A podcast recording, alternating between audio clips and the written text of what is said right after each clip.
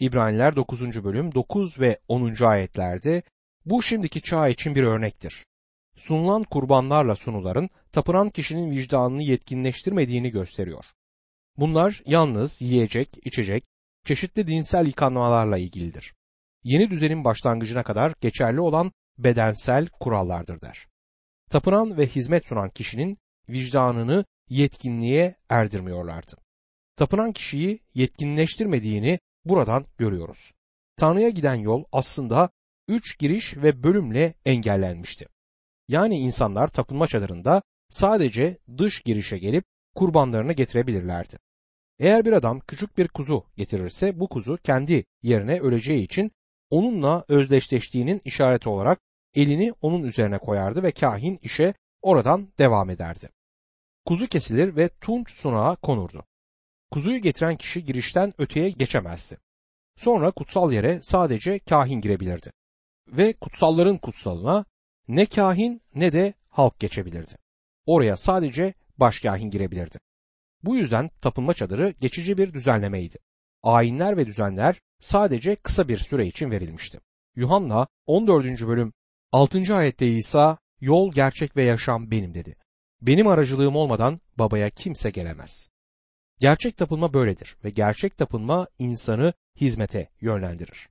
Bir kere Tanrı'nın huzuruna girdiğimizde hizmet konusunda hiçbir sorunumuzun kalmadığını göreceğiz. Tapınma günümüzde liberallerin kınadığı bir olaydır. Yıllar önce değerli bir yorumcu Doktor Fostik dünyanın İsa'dan iki biçimde kurtulmaya çalıştığını söyledi. Bunlardan biri onu çarmıha gelmek ve diğeri de ona tapınmaktı. Dostum eğer ona tapınırsanız onu çarmıha gelenlerden bir farkınız olmadığını söylemek bir küfürdür. Bugün çarmıha gerilmiş, kurtarıcımız sayesinde kutsal bir tanrıya yaklaşabiliyoruz. Ancak o tapınmamızı sağlayabilir. Elçi Paulus Efeslilere Efesler 5. bölüm 18 ve 19. ayetlerde şarapla sarhoş olmayın bu sizi sefaate götürür. Bunun yerine ruhla dolun. Birbirinize mezmurlar, ilahiler, ruhsal ezgiler söyleyin. Yürekten Rabbe ezgiler, mezmurlar okuyun der. Tapınma budur. Dostum bir Tanrı çocuğu için dünyadaki en büyük haz Tanrı'nın ruhuyla dolmak ve Tanrı'nın ruhunun Mesih'in şeylerini alıp onları bizim için gerçek kılmasıdır. Bu bize çok büyük bir sevinç getirir. Eğer tapılmak için Tanrı'nın huzuruna çıktınızsa kalbinizde sevinç ve yüreğinizde bir ezgi olacaktır. Bazılarımız o ezgiyi dudaklarımıza geçirmekte zorluk çekiyoruz. Bazen ben de bu alanda zorluk çektim ama kalbimde olduğu kesindir. Ona tapınmak harika. Cennetteki tapınma çadırından daha aşağı düzeyde olan yeryüzündeki tapınma çadırı hakkında söylediklerimi özetleyeyim. Yeryüzündeki tapınma çadırı hakkında gördüklerimiz şunlar. İlk olarak yeryüzündedir. Bu dünyasal bir tapınma çadırıydı. Yani yeryüzündeki malzemelerden, maddi şeylerden yapılmıştı. Burada yeryüzünde kurulmuştu. İkinci olarak gelecek şeylerin bir gölgesiydi. Hiçbir zaman gerçek değildi. Çoğumuz olayları karıştırıyoruz. Dönüp tapınma çadırı hakkındaki ayetleri okur ve o dünyasal tapınma çadırını ilgi odağı haline getiririz. Ama en iyi haliyle sadece bir gölgeydi. Cennette olan gerçeğin bir resmiydi. Üçüncü olarak insanlar ona erişemiyordu. Oraya giremezdiniz. Eğer o zamanlarda yaşayan bir İsrailli olsaydınız koşarak Tanrı'nın huzuruna çıkamazdınız. İlk olarak girişte durdurulurdunuz. Orada bir kurban sunmanız gerekirdi ve daha ileriye de gitmenize izin verilmezdi. Kahin sizin için hizmet ederdi. Ancak günümüzde bizler bir inanlılar kahinliğiyiz ve her birimiz Tanrı'nın önüne çıkabiliriz. Bu büyük ayrıcalıklarımızdan birisi. Çünkü Mesih perdeyi ortadan ikiye yırtmıştır. Tanrı'nın huzuruna, Tanrı'nın yüzünün önüne çıkmıştır. Oradadır dostum ve bizim için orada. İsrailler eski antlaşmanın altında o ayrıcalığa sahip değillerdi. Ve bir başka nokta ise geçici olmasıdır. Ama Rab İsa Mesih yolu sonsuzluk boyunca açık tutacaktır. Benim onu sonsuzluk boyunca kendim için açık tutacak birine ihtiyacım olduğuna inanıyorum. Yeryüzündeki tapınma çadırı sadece geçici bir düzenlemeydi. Bir başka nokta ise insanların yüreklerini değiştirmekte etkin olmamasıdır. Bu her şeyden çok vurgulamayı istediğim noktadır. Yeryüzündeki tapınma çadırının insanların yaşamlarını değiştirmekle ilgisi yoktu. Ama bugün Mesih'e gelebilirsiniz ve o sizin yaşamınızı değiştirebilir. Sadece o sizin ruhta ve gerçekte tapınabilmenize yardım edip onu sizin yaşamınızda gerçek kılabilir. Günümüzde birçok insan bir nevi toplantıcılık oynar. Tıpkı küçükken evcilik oynadığımız gibi. Büyümüş ve saçları beyazlamış bir sürü Mesih inanlısı tanıyorum ve hala toplantıcılık oynuyorlar. Komite toplantılarına giderler, heyetteler, bazıları koroda ilahi söyler ve bazıları da pazar okulu derslerinde öğretmenlik yapar. Karıncalar gibi çalışırlar ve hemen hemen de onlar kadar etkinler. Tanrı'ya hizmet ettiklerini düşünen pek çok insan var. Dostum, ona tapınana dek ona asla hizmet edemezsiniz. İbraniler 9. bölüm 11. ayet ama Mesih gelecek iyi şeylerin baş olarak ortaya çıktı. İnsan eliyle yapılmamış yani bu yaratılıştan olmayan daha büyük, daha yetkin çadırdan geçti diyor. Burada daha üstün bir kurban bize sunulur. Gelecek olan iyi şeylerin aslında gerçekleşen iyi şeyler olduğunu anlamalıyız. İsa Mesih aracılığıyla gerçekleşen iyi şeyler saymakla bitmez. Elle yapılmamış daha mükemmel bir çadır anlatılır. Bu çadırın insanların yeryüzüne bina ettiği çadırla bir ilgisi yoktur. Daha mükemmel, daha yetkin bir çadırdır. Maddeleri ya da yapıcıları bakımından ise bu doğal yaratılışa ait değildir. Çok nazik bir şekilde şunu söyleyeyim. Günümüzde tapınma toplantısını resimler, renkli camlar, pencereler ve mumlar haçlarla tatlılaştırmaya çalışmak doğal benliğe hizmet etmektedir. Bedenseldir. İnsanın fiziksel yönüne hizmet eder. Onun ruhsal gereksinimlerine hiçbir hizmeti bunların yoktur.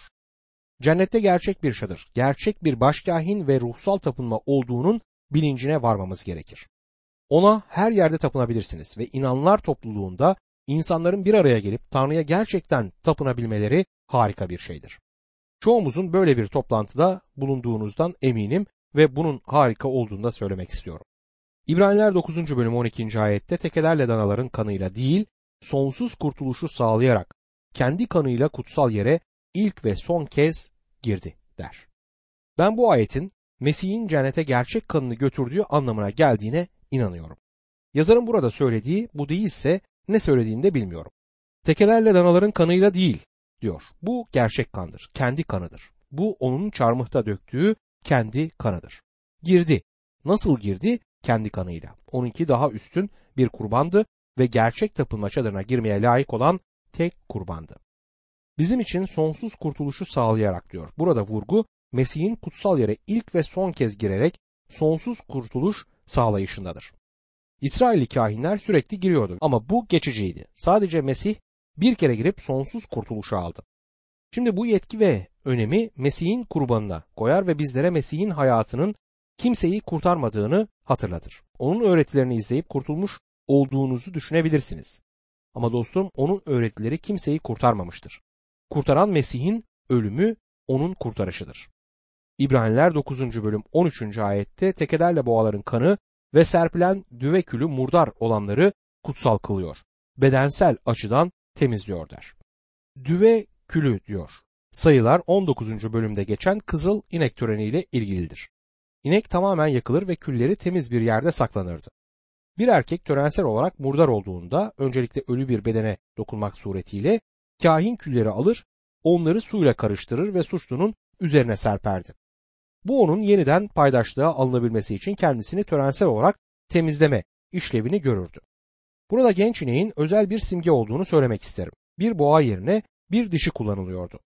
1. Petrus 3. bölüm 7. ayette bizlere dişinin daha zayıf varlık olduğu söylenir. Kirlenmemiz aslında zayıflığımızdan ileri gelir. Zayıfız ve Mesih yeryüzüne gelip zayıflığımızı fiziksel olarak bedende yaşadı. Bizlere ayrıca kızıl bir genç ineğin kullanıldığı söylenir. Kızıl bence Mesih'in bizim için günah olduğu gerçeğini temsil etmektedir. Bunu akademik bir biçimde değil ama gerçekten bizim için günah olarak yapmıştır. Kırmızının günahın rengi olduğunu nereden biliyoruz? Yeşaya 1. bölüm 18. ayette diyor ki Rab diyor ki gelin şimdi davamızı görelim. Günahlarınız sizi kana boyamış bile olsa kar gibi akbak olacaksınız. Elleriniz kırmızı böceği gibi kızıl olsa da yapağı gibi bembeyaz olacak. Bu yüzden Mesih'in bizim için günah olduğu gerçeğini temsil ederek kızıl bir genç inek olması gerektiğini düşünüyorum. Hayvanın lekesiz olması gerekiyordu. Kusursuz olmadıkça Mesih'i temsil edemeyeceği kesindi. Mesih kutsal, zararsız, kirlenmemiş ve günahkarlardan ayrıydı. kızıl genç ineğin üzerine hiçbir boyunduruk takılmamış olacaktı. Bu Mesih bizim için günah yapıldığı halde hiçbir zaman günahın boyunduruğu altında olmadığı gerçeğini temsil etmektedir. Düvenin yani dişi dananın kampın dışına çıkarılıp orada başkâhinin önünde kesilmesi gerekirdi. Burada Rab İsa'nın hem kurban hem de başkâhin olduğu resmini görüyoruz. İsa kendisini sunmuştur. Kurbanın kanının başkâhin tarafından tapınma çadırının önüne yedi kez serpilmesi gerekiyordu. Birçok insan yedinin kutsal kitapta kusursuzluğu temsil eden sayı olduğunu düşünür. Bu sadece dolaylı olarak doğrudur. Öncelikle kusursuzluk anlamına gelir. Burada Mesih'in kurbanının bitmiş bir iş olduğunu, bir kurbanın inanlının günahına yettiğine işaret edilmektedir. Düvenin iskeletinin de yakılması gerekiyordu. Bu da başkâhinin gözünün önünde yapılmalıydı. Çünkü Tanrı dünyayı o kadar çok sevdi ki biricik oğlunu verdi. İsa kendini özgürce verdi ama öldüğü gün cennetteki üzüntüyü belki de hiç düşünmedi. Sayılar bize ayrıca kurbana sedir ağacı ve zufa otu katılması gerektiğini anlatır. Bu bana bazı şeyler hatırlatıyor. 1. Krallar 4. bölüm 33. ayet mesela. Lübnan sedir ağacından duvarlarda biten mercan köşküne kadar bütün ağaçlardan söz ettiği gibi hayvanlar, kuşlar, sürüngenler ve balıklardan da söz edebiliyordu der Süleyman. Bütün ağaçları ve bitkilerin yaşamını yönetiyordu. Bir dentrolog gibiydi. Dentroloji ağaçlar ve bitkilerle uğraşan bir biyoloji dalıdır. Ve bu alanda bilinecek her şeyi biliyordu. Bu Isaac Watts'ın bütün doğal alem derken söylemek istediği noktadır. Bu yüzden bunun Rab İsa Mesih'in sadece insanlığı değil, bu dünyayı kurtardığından söz ettiğine de inanıyorum. Bizler günahtan ötürü lanetlenmiş bir dünyada yaşıyoruz ama bu dünya kurtarılacaktır. Bir gün kurtarılacak ve günah kaldırılacaktır. Bu bölümde bir süre sonra cennetin kendisinin bile temizlenmesinin gerektiği 23. ayette bizlere söylenir. Birisi aman Allah'ım cennette kirli ne var ki diyebilir. Evet. İlk başta günah orada Lucifer'ın asiliğini yönettiği yerde başladı. Bu yüzden Mesih'in kurbanı yeterliydi ve bütündü. Günahın değmiş olduğu Tanrı'nın yarattığı her şeyi içeren bitmiş bir işti. Isaac Watts şöyle yazıyor. Bütün doğal alem benim olsaydı bu çok küçük bir hediye olurdu. Böylesine hayret verici, böylesine yüce bir sevgi canımı, yaşamımı, her şeyimi benden ister. Düvenin yani dişi dananın küllerinin temiz bir yerde saklanması ve sonra kullanılırken suyla karıştırılması gerekiyordu. Bence su Tanrı sözünü temsil etmektedir. İnanlının yaşamındaki günahı ortaya çıkaran Tanrı sözüdür. Mesih'in kurbanı gelecek için kurtarış sizin ve benim kurtuluşumu sağlar. Ayrıca eski antlaşma zamanındaki insanların günahları için de kurtuluş sağlamıştır. Eski antlaşma kutsalları imanla kurtulmuşlardı. İbrahim imanla kurtuldu. Nasıl mı? Tanrı'ya inandı ve bir kuzu getirdi. Peki o kuzu yeterli miydi? Hayır. Sadece Mesih'i önceden canlandıran bir simgeydi. Mesih'in kurbanı geçmişi ve geleceği kapsar. İbraniler 9. bölüm 14. ayette öyleyse sonsuz ruh aracılığıyla kendini lekesiz olarak Tanrı'ya sunmuş olan Mesih'in kanının diri Tanrı'ya kulluk edebilmemiz için vicdanımızı ölü işlerden temizleyeceği ne kadar daha kesindir der. Hayvanların kanı törensel kirliliği temizleyebilirse Mesih'in kanının günahın suçluluğunu temizleyebileceği kesindir. Ne de olsa eğer boğaların ve keçilerin kanı yeterli olsaydı Mesih'in yeterli işi yapmak için hiçbir zaman kanını akıtması gerekmezdi. Vicdanınızı temizleyeceği diyor. Sayılar 19. bölümdeki kızıl inek töreni inanlının yaşamını ve inanlar olarak sizin ve benim sürekli temizlenmeye ihtiyacımız olduğunu temsil etmektedir. 1. Yuhanna 1. bölüm 7 ila 9. ayetler arasında ama ışıkta olduğu gibi biz de ışıkta yürürsek birbirimizle paydaşlığımız olur ve oğlu İsa'nın kanı bizi her günahtan arındırır. Ama günahlarımızı itiraf edersek güvenilir ve adil olan Tanrı günahlarımızı bağışlayıp bize her kötülükten arındıracaktır der. Gördüğünüz gibi Mesih'in kanı bedeni değil vicdanı temizler. Temizlenmesi gereken insanın vicdanıdır. Bizler onun tamamen bağışlama ve günahtan temizleme yetkisini kabul edip Mesih'in harikulade kurbanına girmeden gerçekten bir yere erişemeyiz. Tanrı sözü aracılığıyla uyandırılan vicdandır ama aynı zamanda bitmiş bir kurtuluşun üzerinde durmaktadır. Geceleri günahlarımızın tamamen bütünüyle bağışlandığını bilerek başımızı yastığımıza koyabiliriz. Tanrı ile doğru bir konumda olduğumuzu bilebiliriz. Çünkü Mesih aramızı düzeltmiştir. Oğlu yanlış bir şey yapıp babasına giderek kendisini bağışlamasını isteyen bir adamın hikayesini duymuştum. Babası oğluna gelip itiraf ettiğin için seni bağışlayacağım diyerek onu bağışlamış. Ama çocuk bir süre sonra yine gelip babasından kendisini bağışlamasını dilemiş. Babası tabi seni zaten bağışladım demiş. Çocuk tekrar tekrar gelmeye devam etmiş. Sonunda baba oğul devamlı gelip aynı şeyi söylemekten vazgeçmezsen seni döveceğim. Seni bağışladığımı söyledim demiş.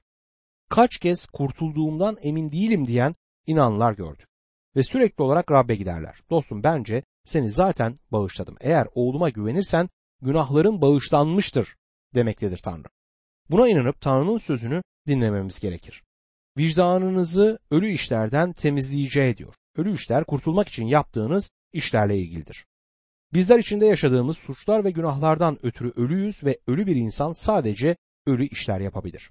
Ölü bir insanın diri işler yaptığını hiç duymadım. Böyle bir şey olamaz. Kurtuluşumuzu kazanmak için yaptığımız her şey ölü bir iştir. İyi işler hiçbir zaman kurtuluşun nedeni değil, sonucu olmuştur. Diri Tanrı'ya kulluk edebilmeniz için vicdanınızı ölü işlerden temizleyin diyerek yazar sözlerine devam eder. Kulluk etmek olarak kullanılan sözcük aslında tapınmaktır. Diri Tanrı'ya tapınmak için tapınma ve hizmet el eledir. Tanrı'ya tapınmadan ona hizmet edemezsiniz. Ona hizmet etmeden de tapınamazsınız. Bugün Tanrı için hiçbir şey yapmayan tembel bir kutsal gördüğümde onun kurtuluşunu değil tapınmasını sorgularım.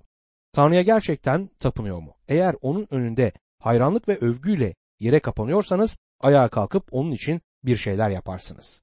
Bunu bana verilen kutsal kitabıma da yazdım. Ruhumu kurtarmak için iş yapmam. Bu işi Rabbim yapmıştır. Ama Tanrı'nın sevgili oğlunun sevgisi için bir köle gibi çalışmak istiyorum. İbraniler 9. bölüm 15. ayette bu nedenle çağrılmış olanların vaat edilen sonsuz mirası almaları için Mesih yeni antlaşmanın aracısı oldu. Kendisi onları ilk antlaşma zamanında işledikleri suçlardan kurtarmak için fidye olarak öldü. Bu nedenle yeni bir antlaşmanın aracısı olmuştur. Vurgu onun yeni antlaşmanın aracısı olduğundadır. Eski antlaşma altında gelen eski antlaşma kutsalları kurtulmuştur. Çünkü kurbanlarını getirdiklerinde onun gelmesini bekliyorlardı ve bu sözleri ne kadar anladıklarını bilmiyorum ama Rab İsa Yuhanna 8. bölüm 56. ayette babanız İbrahim günümü göreceği için sevinçle coşmuştu, gördü ve sevindi der. Bize bunu yaratılış söylemez ama Rab İsa söyledi. Ben bütün eski antlaşma kutsallarının Mesih'in gelişini beklediklerine inanıyorum. Yani Tanrı onları kredi hesabıyla kurtardı. Boğaların ve keçilerin kanı onların günahlarını asla temizlemedi. Kurbanlarını imanla getirdiler ve Mesih geldiğinde Romalılar 3. bölüm 25. ayette Tanrı Mesih'i kanıyla günahları bağışlatan ve imanla benimsenen kurban olarak sundu. Böylece adaletini gösterdi çünkü sabredip daha önce işlenmiş günahları cezasız bıraktılar. Yani Adem'den çarmıha kadar yaşayan bütün insanların günahları için Mesih öldü. Ve o zamandan beri de sizler ve ben ona imanla yaklaşıyoruz. İbraniler 9. bölüm 16 ila 17. ayetlerde ise ortada bir vasiyet varsa vasiyet edenin ölümünün kanıtlanması gerekir. Çünkü vasiyet ancak ölümden sonra geçerli olur. Vasiyet eden yaşadıkça vasiyetin hiçbir etkinliği yoktur der. Antlaşma vasiyetname olarak da tercüme edilebilir. Eğer bir vasiyet yazdıysanız ve hala hayattaysanız vasiyetinizin kimseye bir yararı olmayacaktır. Siz ölene kadar geçerli olmaz. Burada ölmüş bir adamın vasiyetinden söz ediliyor. Yaşadığı sürece kimseyi kurtaramazdı. Beni yanlış anlamayın. Söylemek istediğim Mesih'in hayatının sizi asla kurtarmayacağıdır. Sizi kurtaran Mesih'in ölümüdür. İbraniler 9. bölüm 18 ila 22. ayetler arasında bu nedenle ilk antlaşma bile kan akıtılmadan yürürlüğe girmedi. Musa kutsal yasanın her buyruğunu bütün halka bildirdikten sonra su, al yapağı, mercan köşkü otu ile danaların ve tekelerin kanını alıp hem kitabın hem de bütün halkın üzerine serpti. Tanrı'nın uymamızı buyurduğu antlaşmanın kanı budur dedi. Aynı biçimde çadırın ve tapınmada kullanılan bütün eşyaların üzerine kan serpti. Nitekim kutsal yasa uyarınca hemen her şey kanla temiz kılınır. Kan dökülmeden bağışlama olmaz diyor. Bu parçada kan sözcüğü altı kez geçmektedir. Bu eski antlaşma törenlerinde kanın yerini ve gücünü ortaya koyar. Kan dökülmeden bağışlama olmaz kavramı eski antlaşmada çok açık bir şekilde belirtilmektedir. Kan yeni antlaşmada da çok önemlidir. İlahi yazarının söylediği gibi kuzunun kanında güç vardır. Vahiy kitabında zaferlerin kişinin marifeti ya da fiziksel gücü ya da hatta ruhsal gücüyle değil, kuzunun kanı aracılığıyla kazanıldığını görürüz. İbraniler 9. bölüm 23. ayette böylelikle aslı göklerde olan örneklerin bu kurbanlarla ama gökteki asıllarının bunlardan daha iyi kurbanlarla temiz kılınması gerekti diyor. Bu cennetsel şeylerin temizlenmesi gerekmektedir. Çünkü günah cennette başlamıştır. 11. ayette bunu görüyoruz. Boğaların ve keçilerin kanı hiçbir zaman cennete dökülmemişti. Bunun kaba bir şey olacağını inkar edemeyiz. Ancak bizler Mesih'in kanının cennette olduğuna inanıyoruz ve bu hiç de kaba bir olay değil. İbraniler 9. bölüm 24. ayette çünkü Mesih asıl kutsal yerin örneği olup insan eliyle yapılan kutsal yere değil ama şimdi bizim için Tanrı'nın önünde görünmek üzere asıl göğe girdi der. Yeryüzündeki tapınma çadırı sadece bir örnekti. Gerçeği cennettedir. Şimdi bizim için Tanrı'nın önünde görünmek üzere demek, Tanrı'nın yüzünün önünde durmak demektir. Mesih insan eliyle yapılmış bir tapınağa girmedi. Ruhsaldır ama aynı zamanda gerçektir. Bizleri kurtarmak için yeryüzünde öldü. Bizleri kurtulmuş tutmak için cennette yaşamaktadır. Bizim için oradadır. Bizim için oradadır. İbraniler 9. bölüm 25. ayette başkahin her yıl kendisinin olmayan kanla en kutsal yere girer, oysa Mesih kendisini tekrar tekrar sunmak için göğe girmedi der. Başkahin dünyasal tapınma çadırına kendisinin olmayan kanla ve sık sık giriyordu. İbraniler 9. bölüm 26. ayette ise öyle olsaydı dünyanın kurtuluşundan beri Mesih'in tekrar tekrar acı çekmesi gerekirdi. Oysa Mesih kendisini bir kez kurban ederek günahı ortadan kaldırmak için çağların sonunda ortaya çıkmıştır diyor. Kendisini bir kere kurban edip günahı ortadan kaldırmak için ortaya çıkmıştır. Mesih yasa döneminde ortaya çıkmamıştır. Yasa çağının sonunda ortaya çıkmış ve lütuf çağı olan yeni çağı başlatmıştır. İbraniler 9. bölüm 27 ila 28. ayetlerde bir kez ölmek, sonra da yargılanmak nasıl insanların kaderi ise Mesih de birçoklarının günahlarını yüklenmek için bir kez kurban edildi. İkinci kez günah yüklenmek için değil, kurtuluş getirmek için kendisini bekleyenlere görünecektir diyor. Ölüm insan hayatındaki doğal olaylardan birisidir. Kurtulmamış insan için ölümden sonra yargıdan başka da bir şey yoktur. Eğer Mesih'in ölümü sizi kurtarmıyorsa sizin için gelecekte yargı vardır. Ölüm bütün insanlar için değildir. Bunun için Tanrı'ya şükredebiliriz.